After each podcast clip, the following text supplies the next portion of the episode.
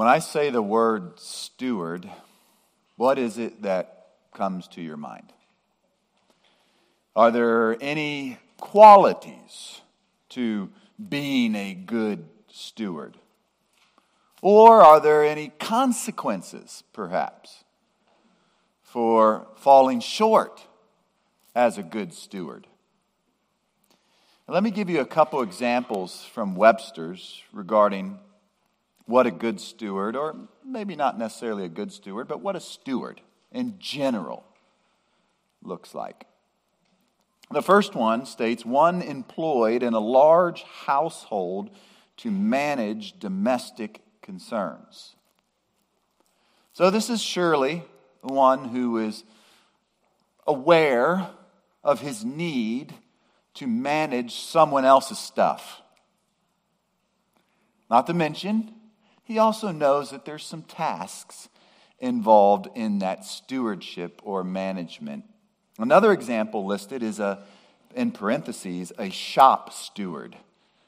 Some of you that have perhaps worked in a union environment are very much aware of what a shop steward is. He is nothing more than the representative for the union workers whether you like that or not. That's a story for another day. The third example listed is a fiscal agent. Now, when it comes to consequences for possibly falling short in being a good steward, this one clearly um, is a good illustration for us. None of us would desire a money manager that would squander away all of our resources. The final example given by Webster's is one who, in essence, just actively directs affairs a manager. Now, as for a, and I'm going to go there, sorry, you know how I'm wired, a sports manager, he knows how to, in essence, and I'm going to use 21st century lingo here, stay in his own lane, so to speak. He's not the owner. He's been given a responsibility. And if he falls short, he knows what the consequences are. What are his responsi- what's his responsibility? It's nothing more than to win. Professional sports manager. And the consequences are you're being let go. The buck stops with the leader, typically not with the players. Not to mention, in this circumstance, a manager of a successful sports franchise understands fully the power behind what he's managing. Money talks for these big boys. The best players, the best assistants, the best perks is all part of the game in this circumstance. So, from a natural perspective, being a good steward is simply being a good manager, naturally speaking. That said, what about the spiritual? That's our priority, is it not? That's what should be the priority for those of us that are born again believers in Jesus Christ we understand that we have something to steward.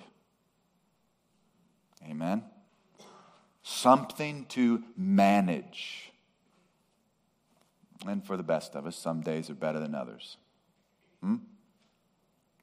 How we steward God's gifts will certainly play a role at the judgment seat of Christ.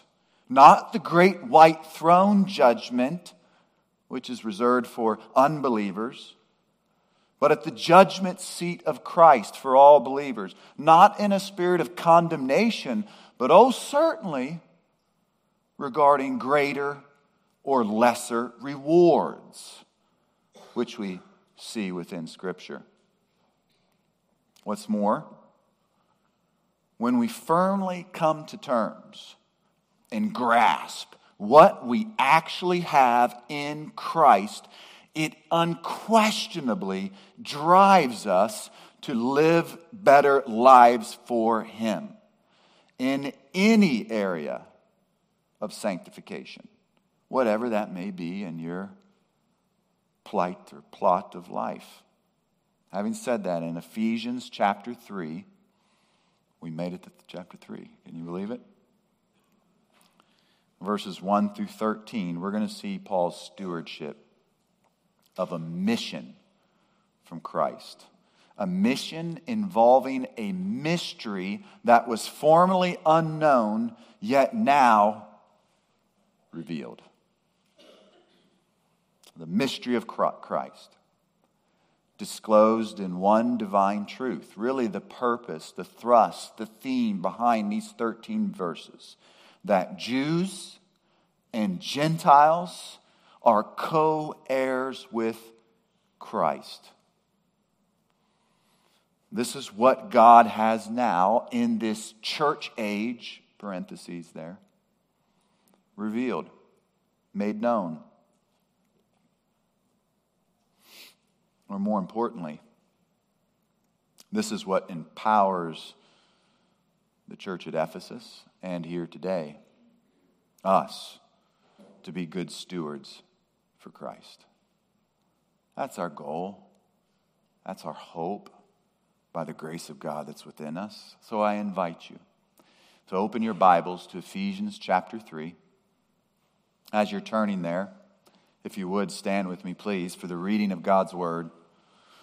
The title of today's message is The Stewardship of the Mystery. Our text, as I stated, is verses 1 through 13. I'll only read verses 2 through 6 for the sake of time.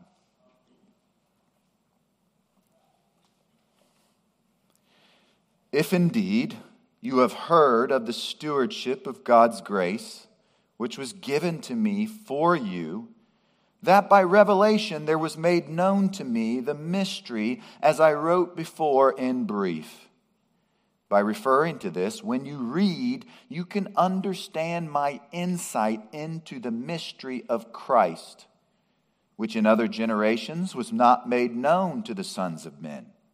And it has now been revealed to his holy apostles and prophets in the Spirit. To be specific, that the Gentiles are fellow heirs and fellow members of the body and fellow partakers of the promise in Christ Jesus through the gospel. You may be seated. Now, quick logistical note up front. Paul, in this section, communicates several key themes and he ties them together like a, a, weave of tapestry, if you will, but it's not in a logistical, logical, sequential fashion. That being said, in order for us to keep those concepts together, we're going to need to jump around a little bit. This will still obviously be an exposition of the text because we're bringing forth out of the text what Paul intended to communicate to the original audience. That said, I wanted to lay that groundwork for you. I wholeheartedly believe you'll still be able to track with me as we work our way through this, which, as I stated, will not be in a typical sequential fashion, because Paul doesn't do so in this section as he jumps around and repeats certain phrases throughout. Well, that said, the first understanding behind Paul's stewardship of the mystery is number one, the authority of God. And we spoke of authority in our introductions surrounding the shop steward. In a union environment, the shop steward understands that he represents his fellow workers. He's nothing more than a conduit in this circumstance for the union workers here from a spiritual perspective, we take this to a whole new level of understanding. As for Paul, he understands the authority of God behind this mystery, behind this stewardship that he's been given to reveal. Let's look at this throughout this section. First, you'll see in verse 1 he's a prisoner for who? For the sake of the Gentiles. In verse 2, why was this stewardship given to him? Paul says, It was given to me for you.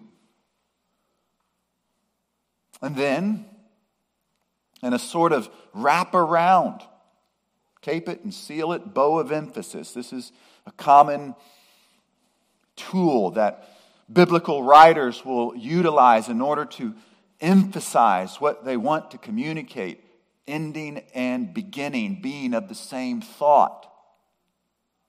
He says in verse 13 to conclude this section Don't lose heart at my tribulations on your behalf, for it's for your glory. So there's surely a sense of authority outside of himself. He understands he's representing someone else.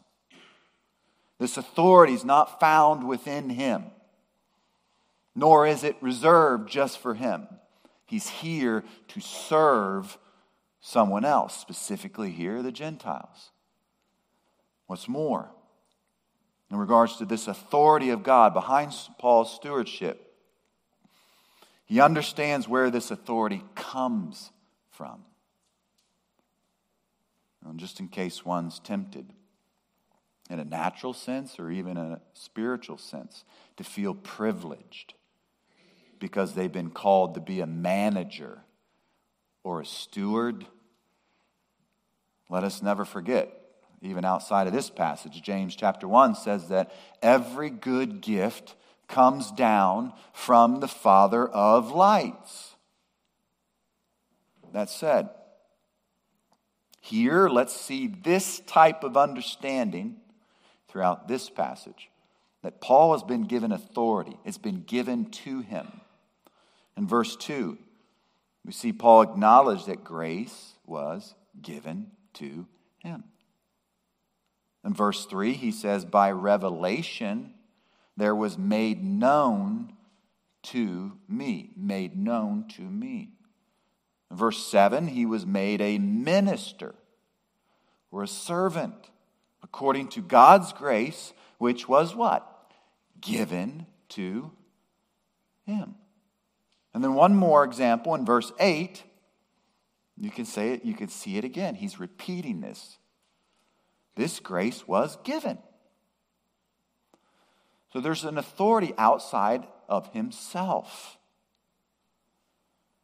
So when he comes to what was behind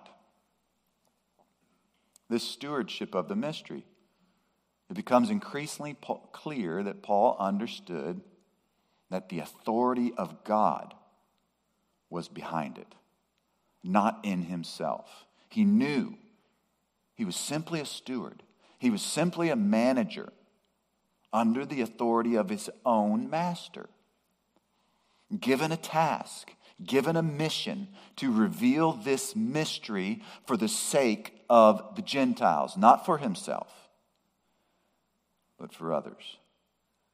Now, with that first century understanding locked down, which is fairly clear from the text, what about the 21st century? Can I get into your homes a bit? How do we benefit or glean from Paul's example of the authority of God behind his stewardship, his management? Well, one simple example, illustration, which I'm sure comes right to the forefront of your mind, relates to the exact same charge that Paul was given. He was called to be a minister, as we see throughout this, and we'll get to it more in subsequent understandings, is that he's called to preach the unfathomable riches of Christ. This applies to you and me as well. Amen? Simple Application there.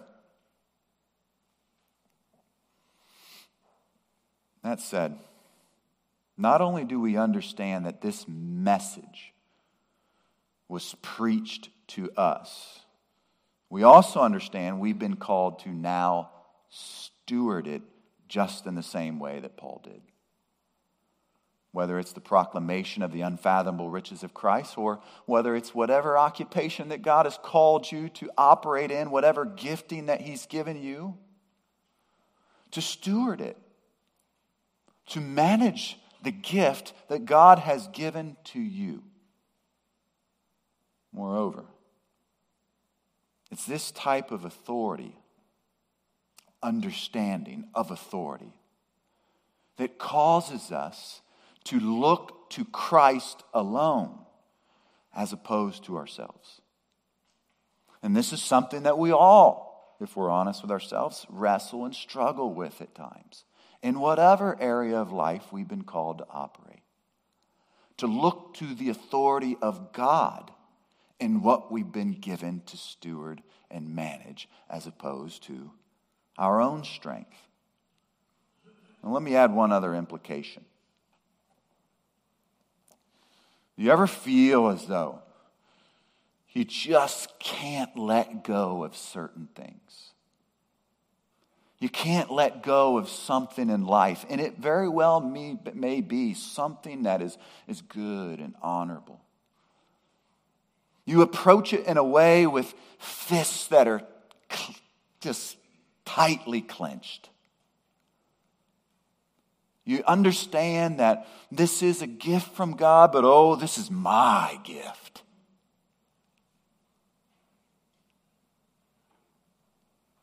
Let me challenge you for a moment as I've challenged myself throughout this week, thinking through this text. Oh, yes, you and I have been called to use an illustration to be gardeners of the master's garden, so to speak. Oh, yes, he's called you to be diligent and gentle with a green thumb, if you will, in the garden. But oh, yes, there are also birds, the sun, and thorns that will destroy what you've planted. That said, though, are we resting in the authority of God behind it all? Are we understanding that ultimately it is the master's garden, and it is the master's prerogative, growth or not. You and I are simply stewards. Amen? Oh, nevertheless, so. As we know the parable, good crop is coming is it not? Wheat will produce grain. When we rest in the authority of God, we know that our life will inevitably produce fruit. As we saw in Ephesians chapter 2 verse 10, fruit that was prepared beforehand by the great workman himself that we inevitably will walk in. Now, when it comes to being a good steward, we also realize, as we stated in the introduction, that there are tasks involved as well. And that is the second understanding behind this stewardship of the mystery for Paul, and that is the task of God. The task of God. Look at verse 4 to begin with. He says, By referring to this, when you read, you can understand my insight into the mystery of Christ. So the task here is simply, as we can see, that the Gentiles would understand his insight as we already stated and confirmed, that God had given to him. His message of this mystery revealed. God gave it to him. That he would make the mystery known, that Jews and Gentiles are fellow heirs in Christ. What's more, as we saw last week, that the dividing wall, that incredible picture, has been torn down. The two have become one. Now, quick point of clarification on this task.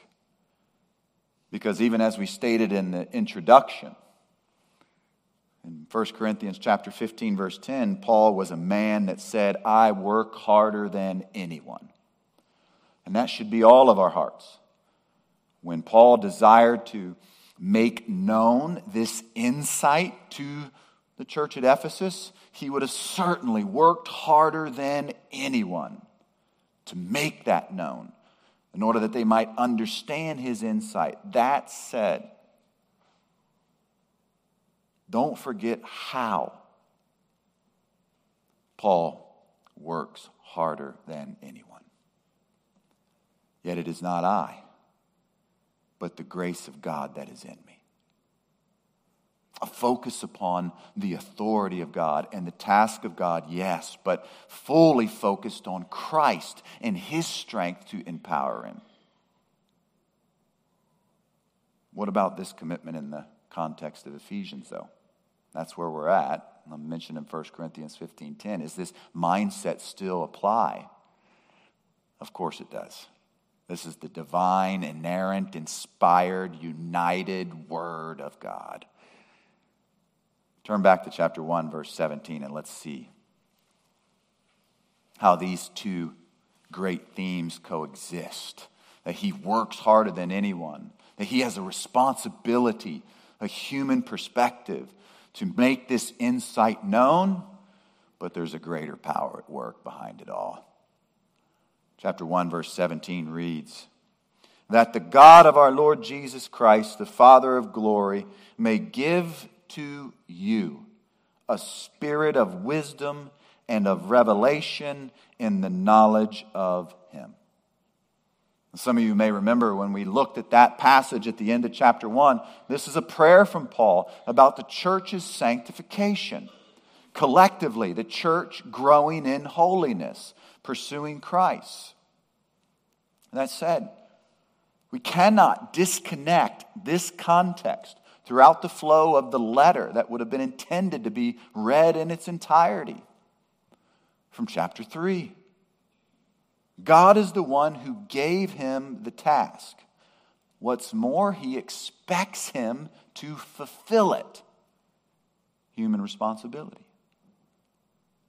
Nevertheless, Paul understands that it is the grace of God that will enable him to do so.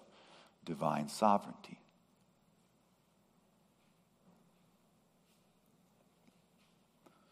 With that said, in verse 7, the description of the task continues.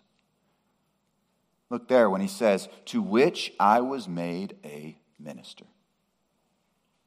And this is not a manager concerned with self promotion. We see this throughout the world all the time. It's all about me and my ability to manage this team or steward this job that I've been given.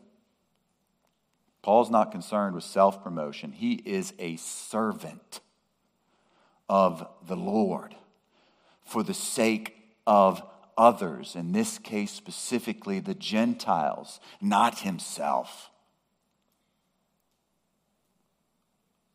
He's there to serve the Gentiles a message of unfathomable riches.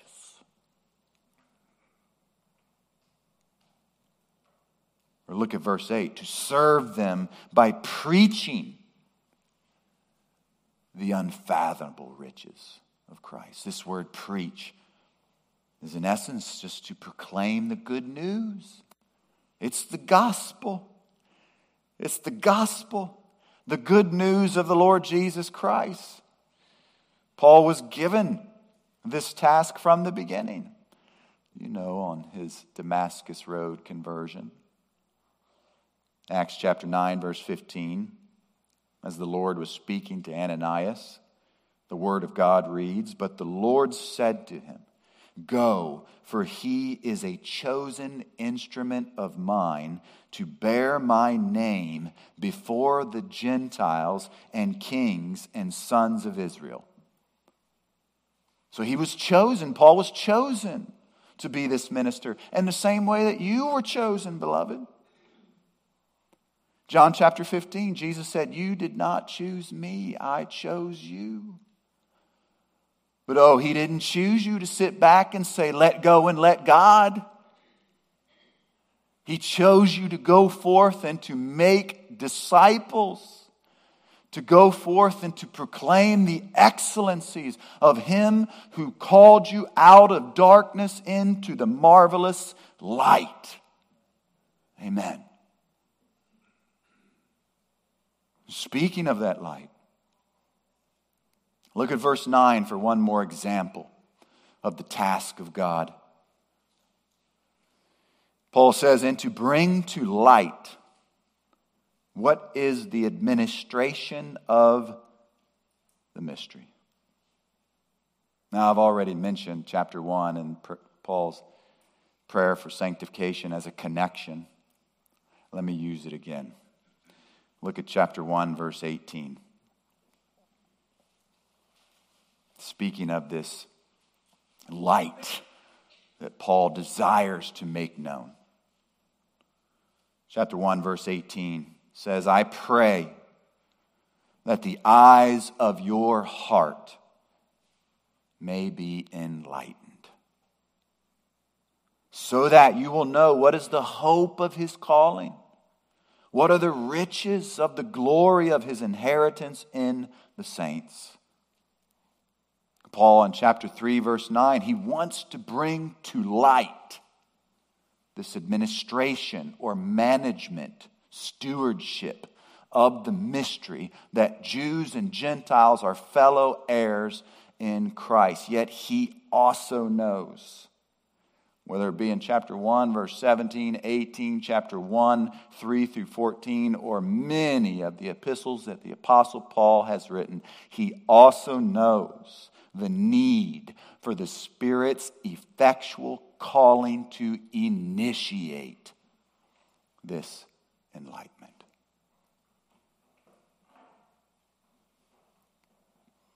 And our final understanding, we'll deal more with the breaker box behind this light switch, if you will. Although Paul has certainly been called to flip the switch. Well, let me say this that switch doesn't have any dimmer on it either.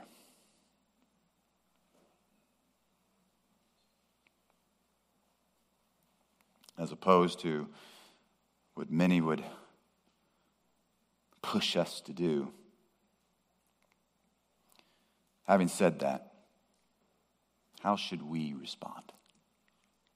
If Paul was called to preach and to make known and to illuminate the unfathomable riches of Christ, how should we respond? Once again, a simple application comes back to our call to make known the unfathomable riches of Christ. And any preacher worth his salt that would lessen that significance Oh, I feel for him on Judgment Day.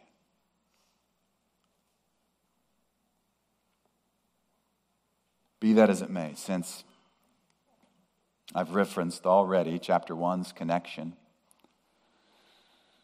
to this, let me bang that drum again. In one recent episode, I just recently had a chance to listen to. And I would encourage you, if you don't, uh, or if you're not familiar with the Just Thinking podcast, you need to become familiar with it.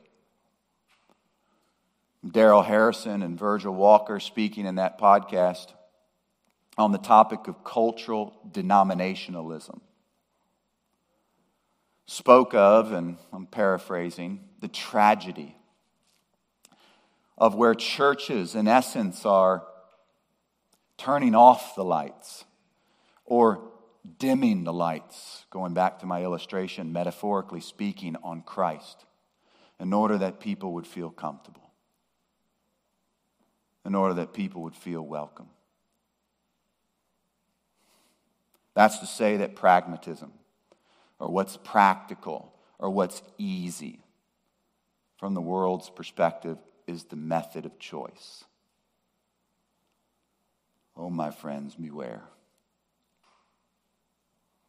Not just us here at Miriam Christian Chapel, but all churches need to beware of this message that too much Jesus, too much Scripture, too much conviction is dangerous. We need to soften Jesus. We need to soften the gospel. We need to soften Christ. Once again, all in order that people would feel comfortable and welcome. This slip and slide slope is soaked with watered down churches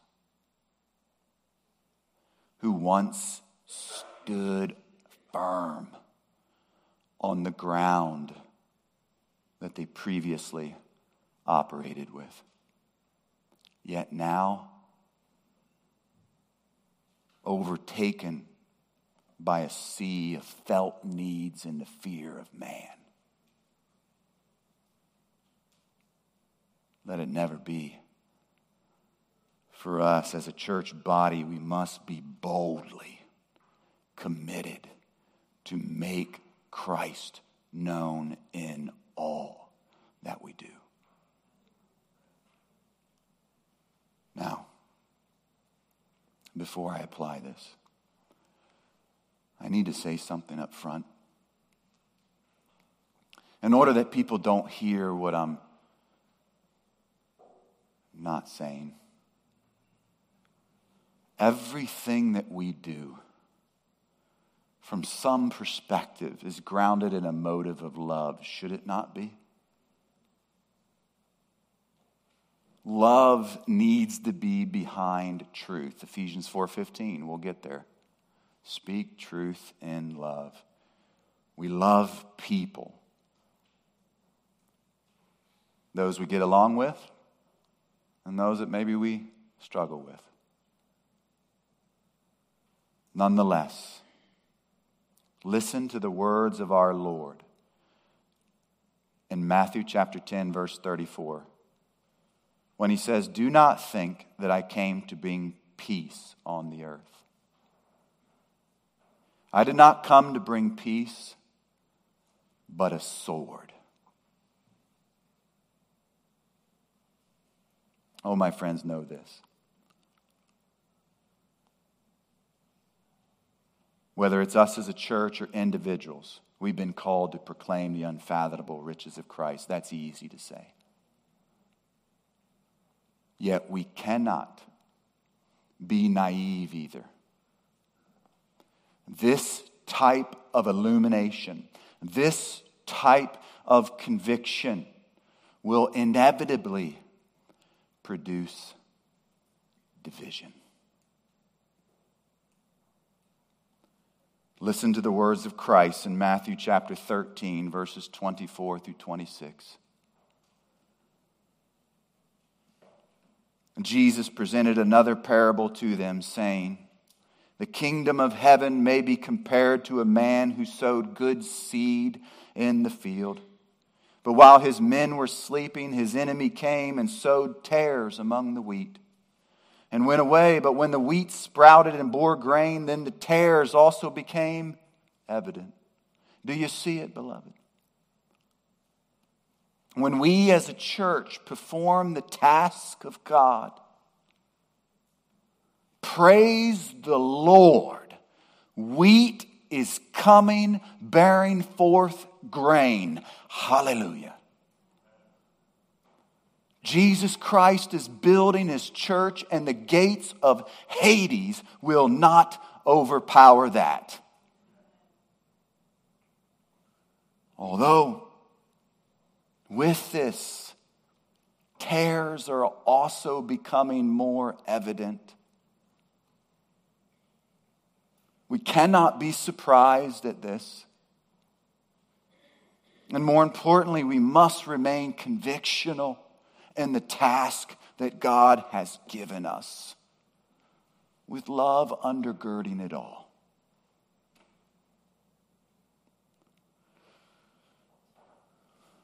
It's not easy, is it?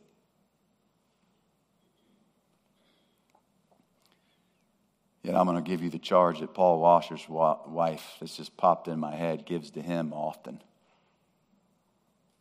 She says, You go forth, Spartan. Be a warrior for Christ. That'll apply to you women too, as well. Be a Spartan woman. a warrior for Christ.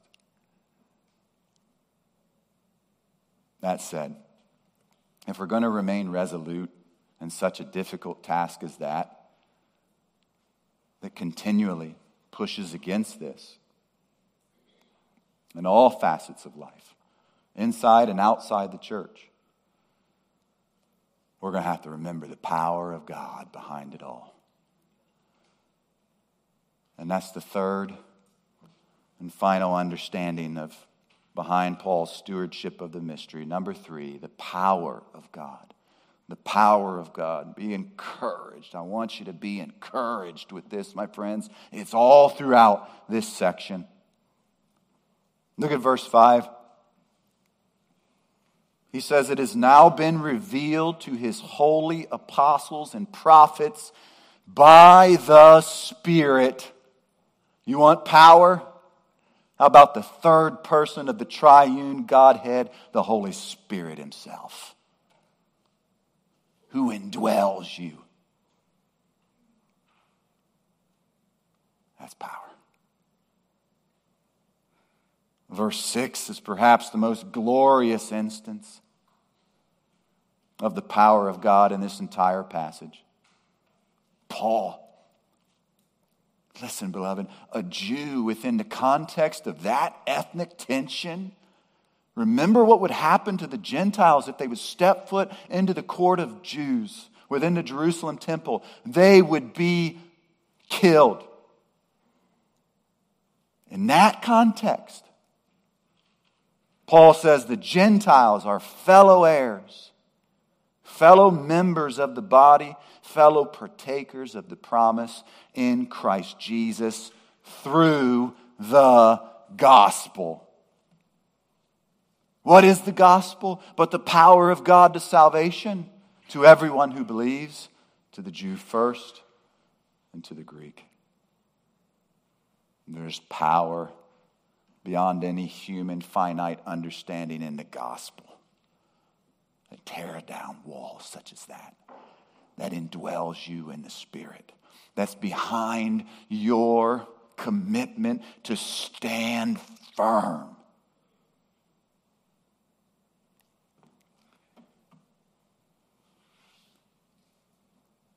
verse 8, Paul, the very least of the saints, the very least of the saints, we know his history, is now preaching the unfathomable riches of Christ. Is there anyone here today who has ever felt unqualified or undeserved? Let me say this. In yourself, in yourself, in myself, you're not qualified to manage your own child's piggy bank.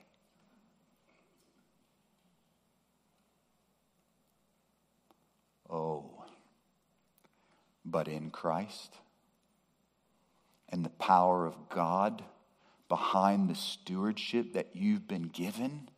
You've been given the privilege and the responsibility to make known and preach the unfathomable riches of Christ.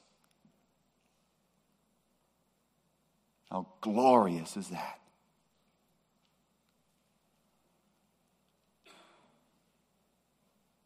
How about verse 10?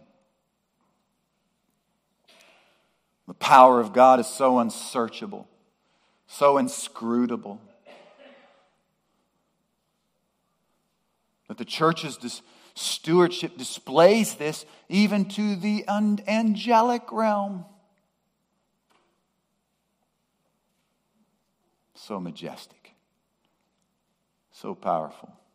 We're in verse 11. The power of God's in accordance with the eternal purpose of God. Everything is working according to the counsel of his will, which is unchanging, according to the divine sovereign will, which, oh, by the way, beloved, those of you that are in Christ, is working together for your good. Cling to that. And whatever season of life you're in, blessing or trouble today. And then finally, in verse 12, how do we have confidence and boldness in this stewardship? Through faith in Him. What has Paul said about faith already? In verses 8 and 9, it's a gift from God given to you. What's more, a gift that you will never lose, a gift that is anchored within the power of God. That's what's been given to you. That's what will enable you to remain resolute in the tasks in which God has given to you. To remember to keep the perspective that it's about His authority in which I operate and manage. Let me come back then to where we started. When it comes to stewardship and management, what will we do with what God has given us? What will we do with what God has given us? Paul understood the authority of God, the task of God, and the power of God. For us, in a similar vein, we have the same mission. Yet, as we've hinted at throughout the passage, this can apply in any area of sanctification in which God has called you. Whatever that might be, on your job, in your home, with your family, to understand these type of principle understandings that will equip you to live a life well for Christ.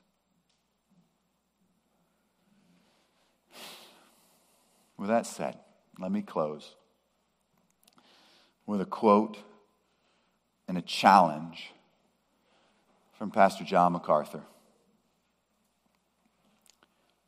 And I quote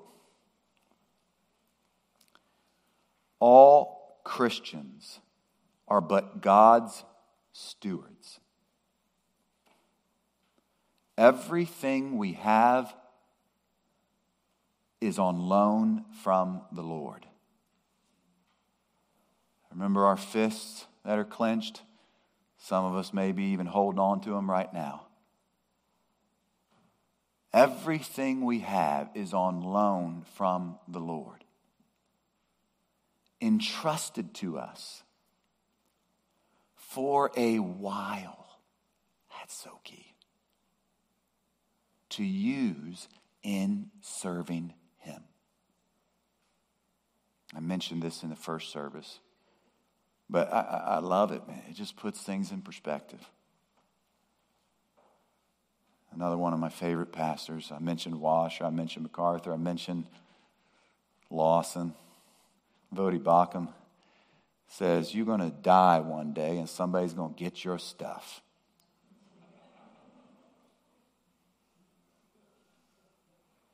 That's the reality. Might sound cold, but if we understand that we are simply stewards, that everything we have is on loan to us, that's not a big deal. Because, oh, beloved, the moment we pass from this life to the next, if you are a blood bought, born again believer in the Lord Jesus Christ, this life is nothing. Oh, yes, Paul said to live is Christ, but he said to die is what? Gain. Don't hold too closely to this world. People, the world, will let you down. But Christ will never leave you nor forsake you. I will let you down. I'm nothing more than a servant and a mouthpiece of the Lord. He's your king. He's your Lord. He's your master. What will you do with what he's given you? Amen. Let that challenge you as you walk out these doors here today to live a life well for Christ. Pray with me.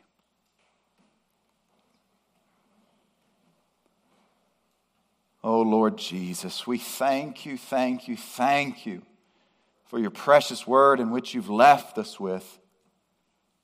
We don't have to do it all, Lord.